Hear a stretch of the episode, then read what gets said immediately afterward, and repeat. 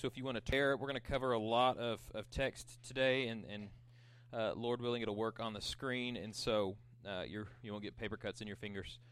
Um, but that's where we're going to start. Um, so a few caveats before we dive into this. This is an important topic, and it's an important topic for us for a lot of reasons. Important enough that I don't preach topically very often. Um, most of the time, through most of my tenure, it has been book by book, verse by verse, and we just kind of trudge that way. Um, but this was one I wanted to stop. I wanted to focus on and just do a holistic. This is what spiritual gifts are. This is what they aren't, and in particular, I wanted to focus and talk about the miraculous gifts because there is a huge misunderstanding on on on on those gifts. So we're talking prophecy, we're talking tongues, we're talking miracles, uh, and, and, and healings wrapped in all of those things.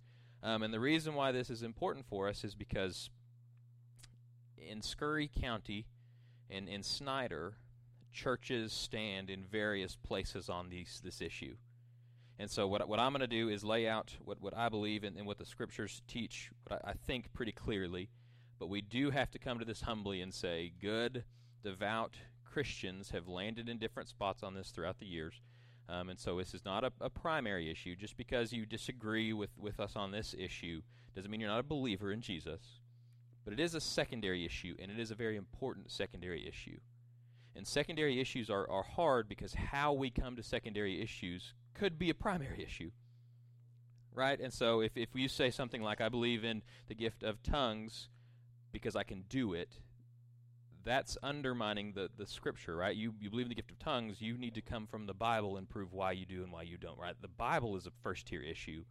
Well, this might not be. So, um, I've studied this a bunch, trying to come to understand it. There's a bunch of arguments. I'm not going to walk you through every single one of them. I'm going to go through what I think is the best and the most biblical argument for you on this. Um, but I want to give credit because I'm going to use this book a lot. I don't want you to think like I sat and was able to do this. I pastor a church called Ira Baptist Church in a small town, and I have lots of hats to wear. One of which is being the self-proclaimed substitute teacher of the year, and it has to be self-proclaimed because certain administrators will not proclaim it. yeah. Yeah. Nobody in particular, Mr. Jones. Uh, and so uh, this is a book called Spiritual Gifts What Are They and Why They Matter by Tom Schreiner. Uh, he's a professor at Southern, uh, Theolog- Southern Baptist Theological Seminary in Louisville. A very helpful book, a very biblical book. Uh, he calls himself a nuanced cessationist, and I'll get into all of that with you. Um, but, but I don't want you to think this is just some pie in the sky, ivory tower issue for Christians. It's not. This is something that is, is practical for us. This is something that plays out in, in how we do church, how we understand the inerrancy, the infallibility, the inspiration of Scripture, the revelation from God. And so today, um, we're going to use a lot of different texts, but we're largely just going to talk about prophecy, and I will explain to you why, but that argument flows into the other ones as well. So uh, I want to pray and then I want to open up the scriptures and we will read Ephesians 2:20 which will be our, our central verse as we walk through this. Father, we thank you for today. Uh, God, I thank you that we can come to your word and we can look at things that are argued and things that are debated and things, God, that, that in our fallibility we often misunderstand. And so I pray, God, that you would give us humility to know, God, that, that we're going to land on a spot on this that other people and other churches may not. But ultimately, God, our goal has to be to glorify you and to be true to your revealed word, to your scriptures. And so I pray that you would give us hearts that would do that. That you would help us to understand, God, that to be a spirit filled Christian doesn't mean that we have to do all of these external, outward things. God, to be a spirit filled Christian means to be a Christian who is filled with your word. Help us to grow in you. Help us to make much of you. Help us to humbly come to your throne. And it's in Jesus' name we pray. Amen. So, cards on the table. Um, and I've, i teach this in the new member class, and we've talked about it quite a bit.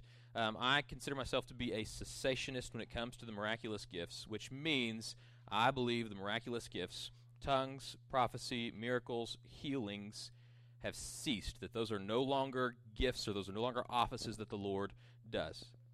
Uh, there's another group called continuationists, and they believe those have continued on. It's never as simple as just two camps. There's all sorts of, of nuance within those things but largely that's where we lie at. And so what that means as a cessationist is there's things that are caricatures that often get lobbied at us that are, it's not true. Right? We we hold to the Holy Spirit being God. That is true. We're not saying he doesn't do anything. We're saying he, he acts in a way that God has him to act. We're not saying that God cannot do things. God is God and he can do whatever he wants. But he has given us these 66 books which have revealed to us God's will and God's plan, and it is our responsibility and our job as Christians to hold to this.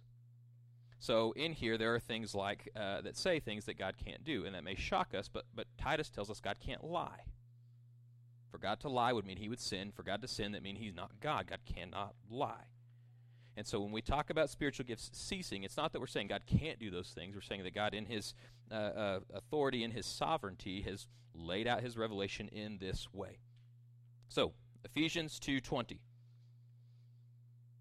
Uh, let's actually start in, in, in 219, just so we can get the context and make sense. So that you no longer are foreigners and strangers, but fellow citizens with the saints and members of God's household, built on the foundation of the apostles and prophets, with Christ Jesus himself as the cornerstone. In him, the whole building being built together grows into a holy temple in the Lord, and in him you are being built together for God's dwelling in the Spirit. We're going to focus on Ephesians 2:20. That's going to be the text we're going to keep coming back to because it's vital for us. So we see in that text Paul who's writing Ephesians says there's there's two foundations for the church and then there's a cornerstone for the church. The cornerstone is Jesus. We're going to hold tight to Jesus, but the two foundations Paul gives are the apostles and the prophets. So for us to understand what the foundation of the church is, we have to understand who apostles are and who prophets are. Now, in a general sense, the word apostle means sent one. So everybody, every Christian, in a sense, is an apostle. We are sent by God to go out into our workplace or go to our families or to do whatever it is to share the gospel of Jesus Christ. But in a technical sense, which the word apostle gets used in the New Testament, it's a group of, of men, a group of people that God sets aside to be this foundational piece for the church. You and I are not foundational for the church. We are not the kind of apostles Paul is talking about here. So, in the technical sense, there's 12 apostles, right? Judas dies, and then we see Matthias replace Judas in, in Acts chapter 1. It's the only instance of Scripture of an apostle being replaced. Outside of that, all of the other apostles, when they die, there's no indication in Scripture that that office is filled.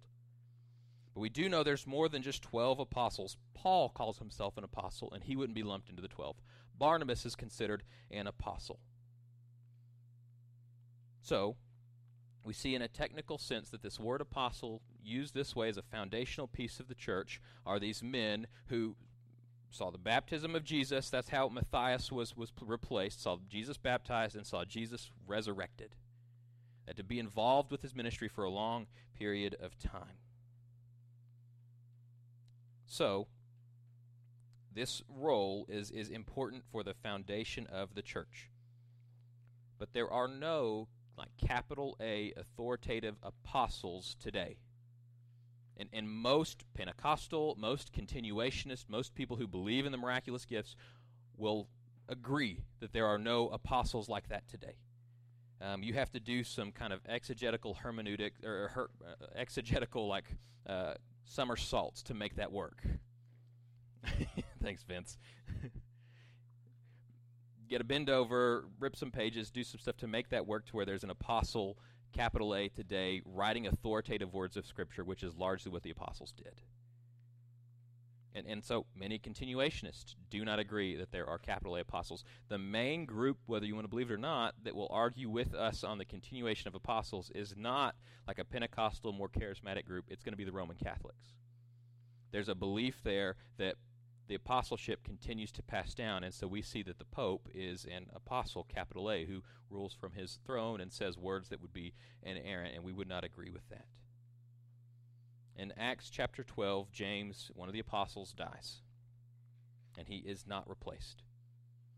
In 1 Corinthians chapter 15 verse 8 Paul says this, last of all as one born at the wrong time he also appeared to me. And so Paul talking about himself as an apostle says, last of all. meaning he's it. There's not an apostle that comes after Paul. Again, even continuationists believe that this is true. That the authority of the apostles for us is preserved in their writings, which we have canonized in the scriptures. So, apostolic authority is the New Testament. So we get to Ephesians 2:20, if we look at it again, we see the foundation of the apostles ceased and prophets. So who are the prophets? This is where we need to dig deep, and this is what we need to figure out who prophets are, and what prophecy is. The, the definition we're going to go with is prophecy is a reception of spontaneous revelations that are communicated to God's people, to a person who then communicates it to an audience that God has for them. This is what we see happening in the Old Testament that God would give a prophet a message, and that prophet would act as the mouthpiece for God, who would take that message and say, This is what God says, and then he would speak as if he were give- God giving the message. He's not interpreting it, he's not applying it, he's not contextualizing it. He gets the message, flows out, and then he speaks it to what the people uh, are supposed to be hearing from God. It is not synonymous with preaching and teaching. Preaching and teaching require opening up the Bible, doing some deep work and then teaching this text of Scripture in a way that helps whatever audience you have understand it, right? So I look at the text of Scripture, I try to find out what does this mean to the people who it was written to. This is why we talk about the Corinthians being a rough church. That's why we need to understand the things that are going on, because there are things in Corinth that aren't going to necessarily be a one to one correlation with us in Ira. But the principles apply. And we make that that's preaching, that's teaching. Prophecy was not that. Now, they would explain prophecies, and God would give them words sometimes that would talk about different uh, books of the Bible or different scriptures that had taken place, but prophecy and preaching and teaching are distinct, they're separate. The consequence for prophecy, right, and, and the standard of prophecy, the, the truth is to be a biblical prophet, to be a true prophet, your prophecy had to come true. If it doesn't come true, the Bible calls you a false prophet. That's the standard. Deuteronomy 18:21 You may say to yourself, how do we recognize a message the Lord has not spoken? When a prophet speaks in the Lord's name and the message does not come true or is not fulfilled, that message is that is a message the Lord has not spoken. The prophet has spoken presumptuously, do not be afraid of him.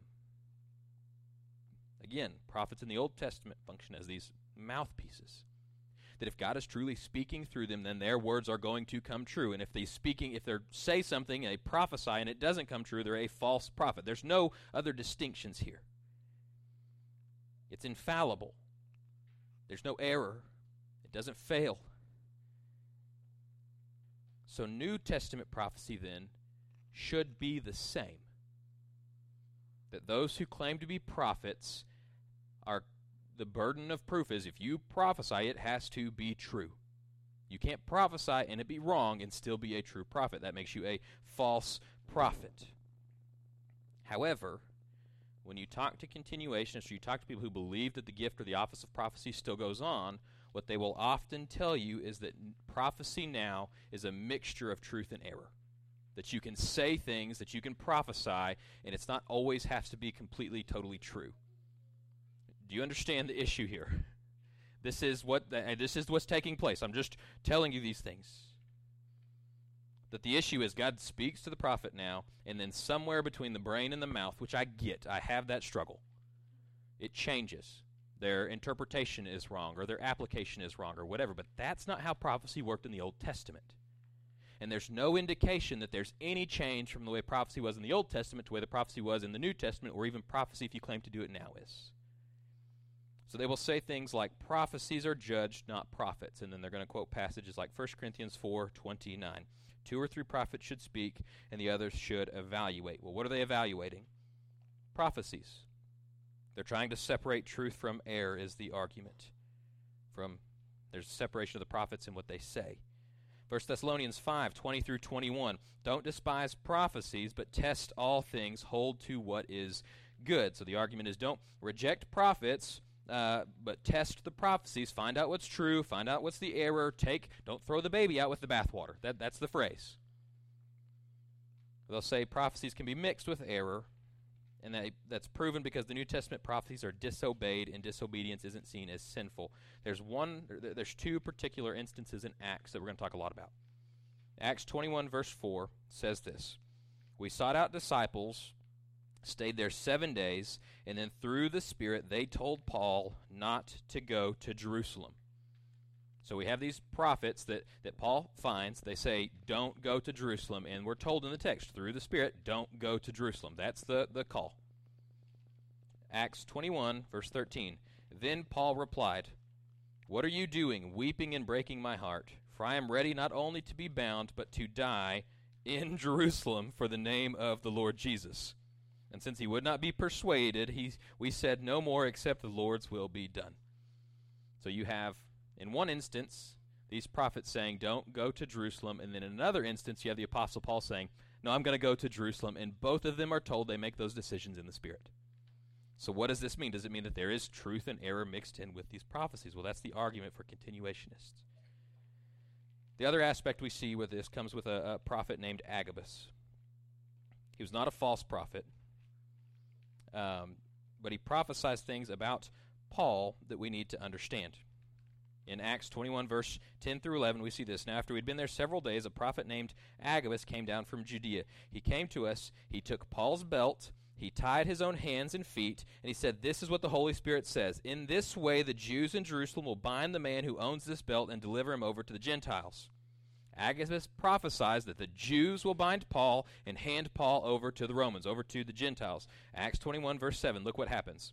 When we were there seven days, uh, when the seven days was nearly over, some of the Jews of the province of Asia saw him, that's Paul, in the temple, and they stirred the whole crowd and seized him, shouting, Fellow Israelites, help! Is this man? Uh, this is the man who is teaching everyone against our people, our law, and this place. What's more, is he also brought Greeks into the temple and has defiled this holy place, for they have previously seen Trophimus the Ephesian in the city with them, and they supposed that Paul had brought him into the temple. And the whole city was stirred, and the people rushed together, and they seized Paul, dragged him out of the temple, and at once the gates were shut. And they were trying to kill him, and word went to the commander of the regiment that all Jerusalem was in chaos, and so taking soldiers and centurions, he immediately ran down to them. Seeing the commander and the soldiers, they stopped beating Paul. And then the commander approached, took him, that's Paul, into custody, and ordered him to be bound with two chains and he also he asked who was uh, who he was and what he had done. And some of the crowd were shouting one thing and others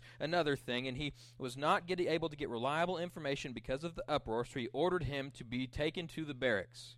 And Paul got to the steps. Uh, he was carried by the soldiers because of the violence of the crowd, for the mass of people yelling, Get rid of him. So it seems like there's Agabus's prophecy is not completely true. Right? Agabus says the Jews are going to bind Paul and give Paul to the Gentiles. And what we see here are the Romans rescuing Paul because they were so angry at him they were going to kill him. So then what do continuationists do with Ephesians 2:20? Built on the foundation of the apostles and the prophets with Christ Jesus himself as the cornerstone. What they'll say is that apostles and prophets are combined here to mean one thing. You have apostles who prophesy. This is why this is such a controversial and debated topic. And this is why there are compelling arguments, I think, from the Bible to be continuationist, but I believe the cessationist view is more biblical. The reason why is for several reasons. I'm going to walk through. One, we should always expect New Testament prophecy to be like Old Testament prophecy unless there is a decisive reason that they're saying something different.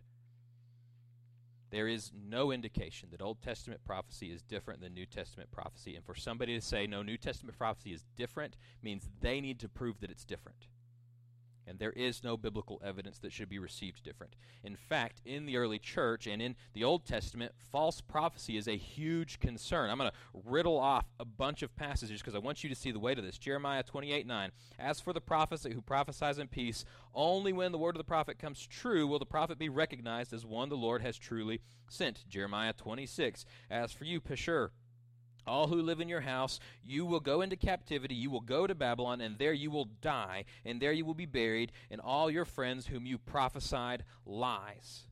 There's more in Jeremiah too, but if you jump to the New Testament, 1 John 4 1, Dear friends, do not believe every spirit, but test the spirits, see if they are from God, because many false prophets have gone out into the world. Acts 13 6. When they were traveling, they traveled to the island as far as Paphos and they came across a sorcerer, a Jewish false prophet named Bar Jesus. 2 Peter 1:21 Because no prophecy has ever come from the will of man, instead men spoke from God as they were carried along by the Holy Spirit. 2 Peter 2 1. There were indeed false prophets among the people, just as there were false teachers among you, but they will bring destructive heresies, even denying the master who brought them, and they will bring uh, and will be bring swift destruction on themselves. Jesus teaches about false prophecies. Matthew 24:11 Many false prophets will rise up and deceive many. Matthew 24 24.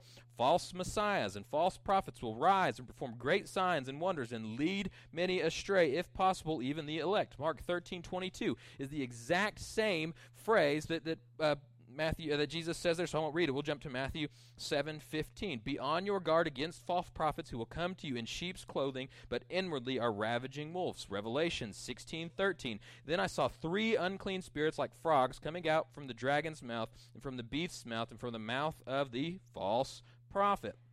Revelation 19:20 but the beast was taken prisoner and along with the false prophet who had performed the signs in his presence uh, he deceived those who accepted the mark of the beast and those who worshipped its images with its signs. Both of them were thrown alive into the lake of fire that burns with sulfur. Revelation 20:10 the devil who deceived them was thrown into the lake of fire and sulfur where the beast and the false prophet are and they will be tormented day and night forever and ever. Clearly the bible has a huge concern with false prophets this is an issue. And there is a standard and there is a way for us as believers to be confident that the words that we hear are from God and not a false prophet trying to lead us astray. So then, true prophets cannot have their prophecies be mixed with error. How in the New Testament would you be able to decipher who is a true prophet from a false prophet if every prophecy you get is either has a little bit of truth and a little bit of error in it? There is no way. You think about the Ephesians or the Corinthians, who Paul's writing to in this text and in this history, don't have the written word of God like you and I have. They may have letters, but they don't have it all compiled and put together. How would they be able to hear what somebody says and say, this is what's true and this is what's false? The rebuttal uh, so prophecy cannot there's no distinction there's no difference in old testament prophecy and new testament prophecy it's inerrant it's infallible it does not fail the test is does it come true or does it not? And if it does not come true, you're a false prophet. So the rebuttal or the argument sometimes by continuation is well, prophecy is kind of like teaching, and you can have false teachers, which is true. But it's not like teaching and preaching. If you have a false teacher, that teacher is supposed to be teaching you something from the Bible. And if they teach you a false teaching, you should be able to open up your Bible and say, This is false teaching, and lay out why. There's a standard there. The significance of New Testament prophets is evident, and we cannot be uh, restricted to private and individual concerns. That's the other argument. Well, maybe God's just giving me a word, and it's a word just for me. Or maybe he's giving me a word, and it's a word for just for somebody else. Remember Ephesians 2.20. The prophets and apostles were given for the foundation of the church, with Jesus Christ as the cornerstone they're seen as a group of people who have authority in a church that are giving messages that should be heard by multitudes of people, not just one or two others.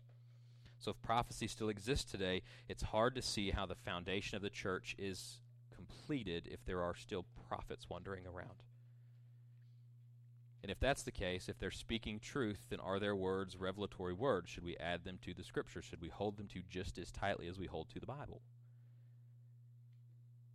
In Ephesians 2:20, prophecy is not good advice. It's not practical issues that, that you're going through. It's not telling you who you should marry and who you shouldn't marry and who you should vote for and who you shouldn't vote for. That's not biblical prophecy. Ephesians 2:20 shows that apostles and prophets are distinct. That it's not one group of, of people.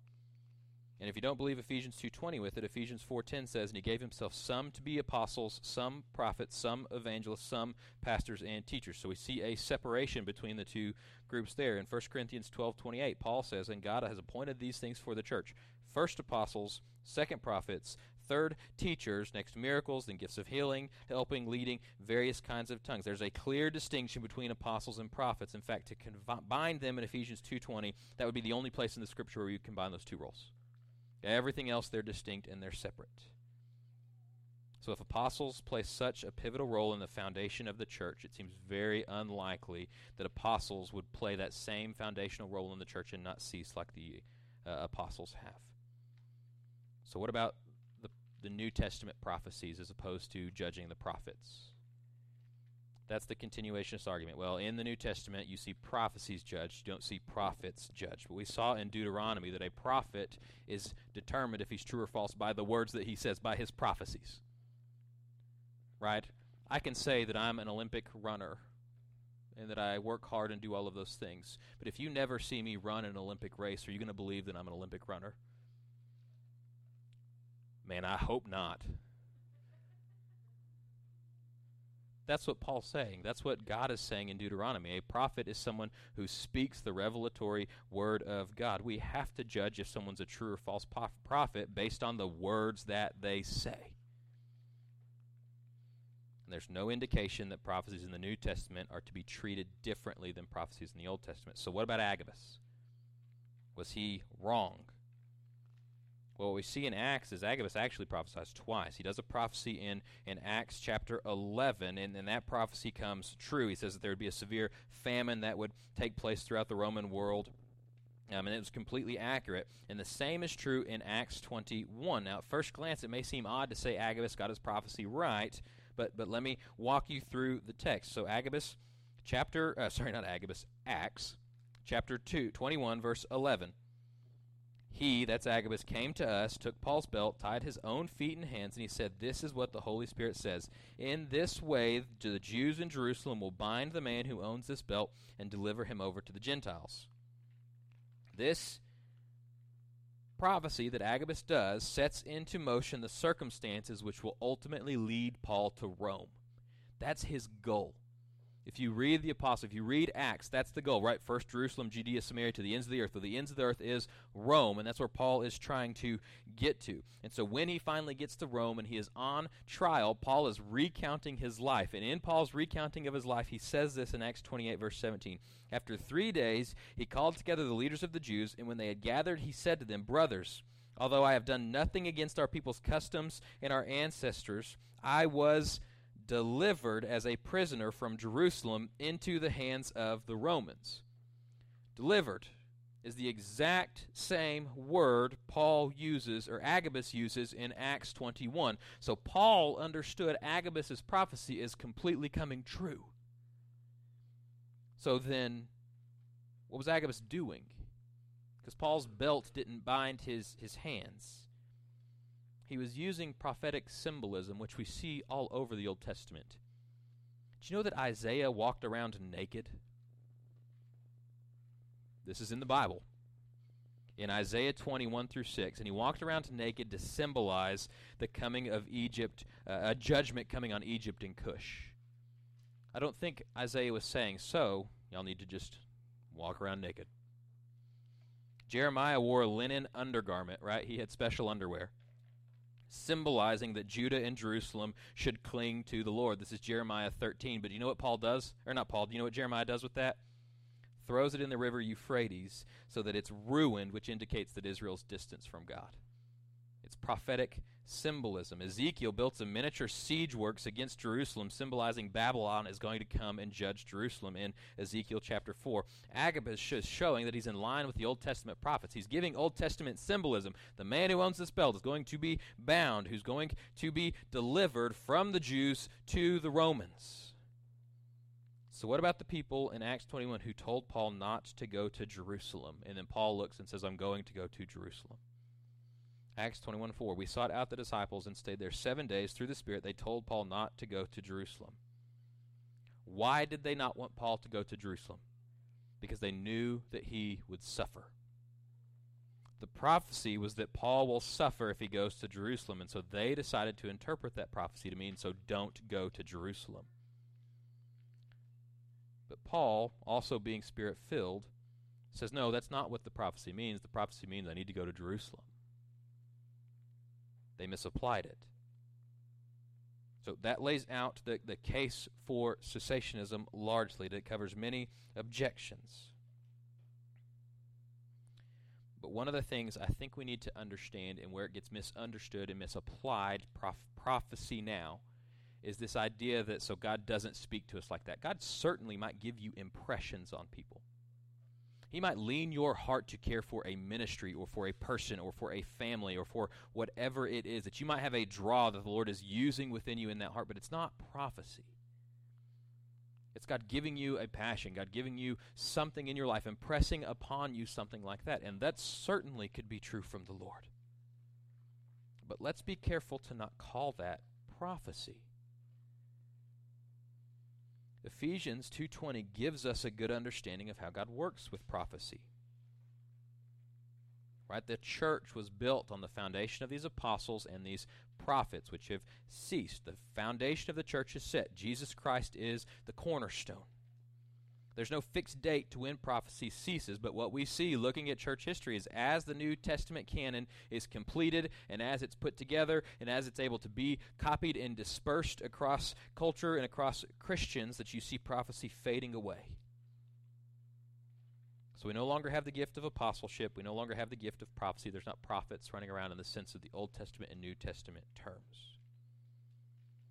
The Scripture now constitutes our sole and final authority. This is the revelation from God. Nobody is running around giving a new revelation from God. This doesn't need to be updated. It doesn't need to be modernized. It doesn't need somebody else to come in and say, well, God forgot about this. He didn't see what was going to happen with COVID, so now we have to add in all of these extra things to the Bible. That's not what God does. He's sovereign. This is His revealed word for us. So, what about tongues? We've walked through the text in 1 Corinthians, and so I'm going to just quickly summarize here. Tongues and prophecy are closely related. We see tongues in Acts 2, and they're understood as it's these different languages that people are speaking. And within those languages, everybody's hearing the, the gospel proclaimed in their native language and in their native dialect. That's my favorite part of it. They heard twang. If they were from Texas, you could go and you would hear English, and you would hear English with a little bit of a draw or whatever on it, that, that twang that goes into place and has always been understood to be that way that tongues has always been languages. And so by the time First corinthians is written there's no indication that the nature of tongues has changed there. In fact I was, I was telling linda i did a bunch of research and, and really when tongues began to mean like just nonsensical babble it was with the pentecostal movement that took place around the 40s and, and is still growing today. The irony is they initially thought and recognized that tongues was different languages and they thought they were speaking chinese and so they sent missionaries to China without learning the language. And they showed up and tried to speak Chinese. And what they found out was it was not Chinese, that there was a language barrier there. We have writings from some of the first people who were arguing about being able to speak in tongues and that this gift was continuing on. And they said that they wrote in Chinese. And you look at their writings and you go, it is not Chinese. It's just, it's chicken scratch that it wasn't changed until they came back and then they were like, well, if that's not what tongues is, then maybe this is what tongues is, and that's where it's taken off now to mean just kind of this this babbling thing, this this language, this angelic language, or whatever you want to call it. So, could God use tongues in some missionary situation? God is God, and He can do what He wants. And so, absolutely. But what we see with tongues is the same thing with prophecy. And Paul even argues that prophecy is greater than tongues because prophecy has to have an interpreter. I mean, t- tongues has to have an interpreter. If it's in a different language, somebody has to interpret that for you, whereas prophecy doesn't have to be that way. And so, tongues, when it's interpreted, is prophecy. And so it's ceased. Uh, healings this is a hard one that gets misunderstood with cessationists, and we need to understand this. We should pray for those who are sick. We have a prayer list filled with people who need our prayers. We have a prayer list filled with people who need to be healed, and God certainly and does still heal people today. What you do not find is somebody who has the gift of healing that can at will run around and heal everybody. If they had that gift and they do not show up at the cancer wing of a children's hospital, they are terrible people. But you don't see that. Instead, you see these shows of people who, if you'll give them enough money, then they will heal you, but you never get a refund if you don't get healed. We recognize that. That nobody has at least that gift, right? God may heal in, in, in individual circumstances about that, and He may not. But nobody is running around with that gift. And we don't view the other gifts that are still going on that way. Nobody is going, Well, I'm not feeling hospitable today. I just don't have that gift today. We don't view other ones that way. We just do it with healing. We also need to recognize what God used healing for in the Bible. There are people in the scriptures who are healed. The ten lepers comes to mind that, that, that are healed from scripture and they are not believers. They, they don't have leprosy anymore, but they don't come back. They don't worship Jesus. They don't show repentance. They don't show trust. They don't show faith. They don't show belief in Jesus Christ. What healings were done for by Jesus and by the apostles was to prove that they are who they said that they were. That there's always a word from God that goes out from there. So we can pray for miracles, and, and, and we should pray for healings. But at best, they're rare. We also see in John chapter 9 the blind man who is healed, and, and we're commended that they go and try to find out if this really was the blind man who was healed. They're supposed to investigate, right? If somebody is like, I used to have, I don't know, four arms, and then somebody came and they healed me, and now I only have two arms, we should be investigating that and seeing if it's true or not true. Paul healed people in the book of Acts.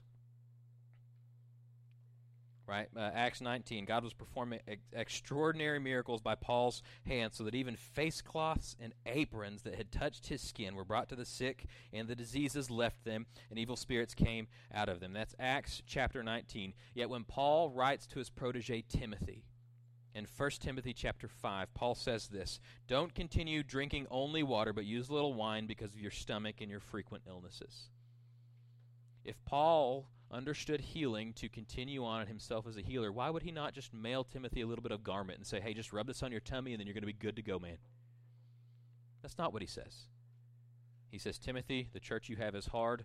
Take, take the edge off, man. That was a joke. That's not what he's saying here. He's saying the water might be impure. Put a little bit of wine in there to purify the water. Philippians chapter 2 verse 25 says this, but I consider it necessary to send you Epaphroditus, my brother, co-worker, and fellow soldier, as well as your messenger and minister to my need, since he has been longing for all of you and was in distress because you have heard that he was sick. Indeed, he was so sick that he nearly died. However, God had mercy on him, and not only on him, but on me also, so that I would not have to have sorrow upon sorrow. For this reason, I'm eager to send him, so that you may rejoice, that when you see him again, I may be less anxious. I preached through Philippians a few years ago, and, and the common theme is Paul loves that church, and that church loves the Apostle Paul that they are close knit, that in fact that church sent this man, Epaphroditus, to Paul to minister to Paul. And he gets to Paul, and Paul says, He got so sick he almost died. And it was worrisome for me, and he just wanted to go back to be with y'all. If Paul still had the gift of healing, then why did he not just heal Epaphroditus right there? Because it had ceased. Paul's able to heal people in Acts and then tells Timothy to drink wine to sterilize water. It's Paul's way of saying use the medical knowledge that you have. Paul loves the Philippians, and, and the Philippians love Paul and have this close relationship. And so Paul's concerned that Epaphroditus might not make it that because he's so sick. What we see in the New Testament is those gifts of healing slowly fading. All of this is important, and I know this feels and can kind of feel like it's just this theological nugget that we can have, but there's no real application to it. But that's not the case. It was important enough for me to feel like I need to designate an entire sermon to this doctrine because there is this movement going on in Snyder. And the pressure that I see and the pressure I feel from other people is I assume you're seeing and you're feeling the same pressure. That if you can't do those miraculous things, that if you can't pray over somebody and have them healed, or speak in tongues, or prophesy, or, or do whatever miraculous thing, then we're somehow treated like we're less of a Christian or we're not spirit filled Christians like we're supposed to be. When actually, if we look at the Bible as a whole and we study it and we let it shape us and we let it inform us, what we find is that the spirit filled Christian is the Christian who's filled with His Word. Who wrote the Bible? God did through centuries of time with hundreds of different people who are all in different places and in different cultures, yet we see this one unified message coming from the Scripture, and we know that God, as the Holy Spirit, and dwell, would, would help men to pin down, to write the inerrant word, use their personalities. They're not just, you know, robots writing these things, but it does it in various different ways. David would write Psalms, and then there's history, and then there's prophet, prophecy, there's apocalyptic literature. We see all sorts of letters and different things, and Paul understood his writings to be authoritative Word of God letters. And it's the Holy Spirit that does that. And we're taught in the scriptures that if we believe in Jesus Christ, the Holy Spirit indwells us. So to be a spirit filled Christian is simply to be somebody who cares about the Word of God, to be filled with the Word of God. And at times, God has used miraculous gifts to glorify Himself. We see a lot of miracles taking place in the era of Moses, don't we? See a lot of miracles taking place in the era of Joshua. We see a lot of miracles taking place in, in the era of Jesus. Those are real miracles. We're not saying that those aren't true, those are absolutely true. We believe Jonah was put in the belly of a fish. We absolutely believe that happened. But never do we see prophecy usurp the Word of God. Never do we see miracles take authoritative stances above the Word of God. That it always points to it. This is why this is important, because this is the battle before us. This is what we have to fight for and what we have to hold to. Most of the people around us, and ourselves included, will say that the Bible is inerrant, that it is without error, that it is infallible, that it will not fail, that it is authoritative, and that we should build our lives upon the Scripture. But the argument in the battle that you and I have to decide is is the Bible sufficient? Is it enough? Does God tell us what we need to do and how we need to live in Ira, Texas in 2024 in this ancient document of Scripture, or do we need other authoritative words of God to help us do that? That is the fight that we're fighting right now.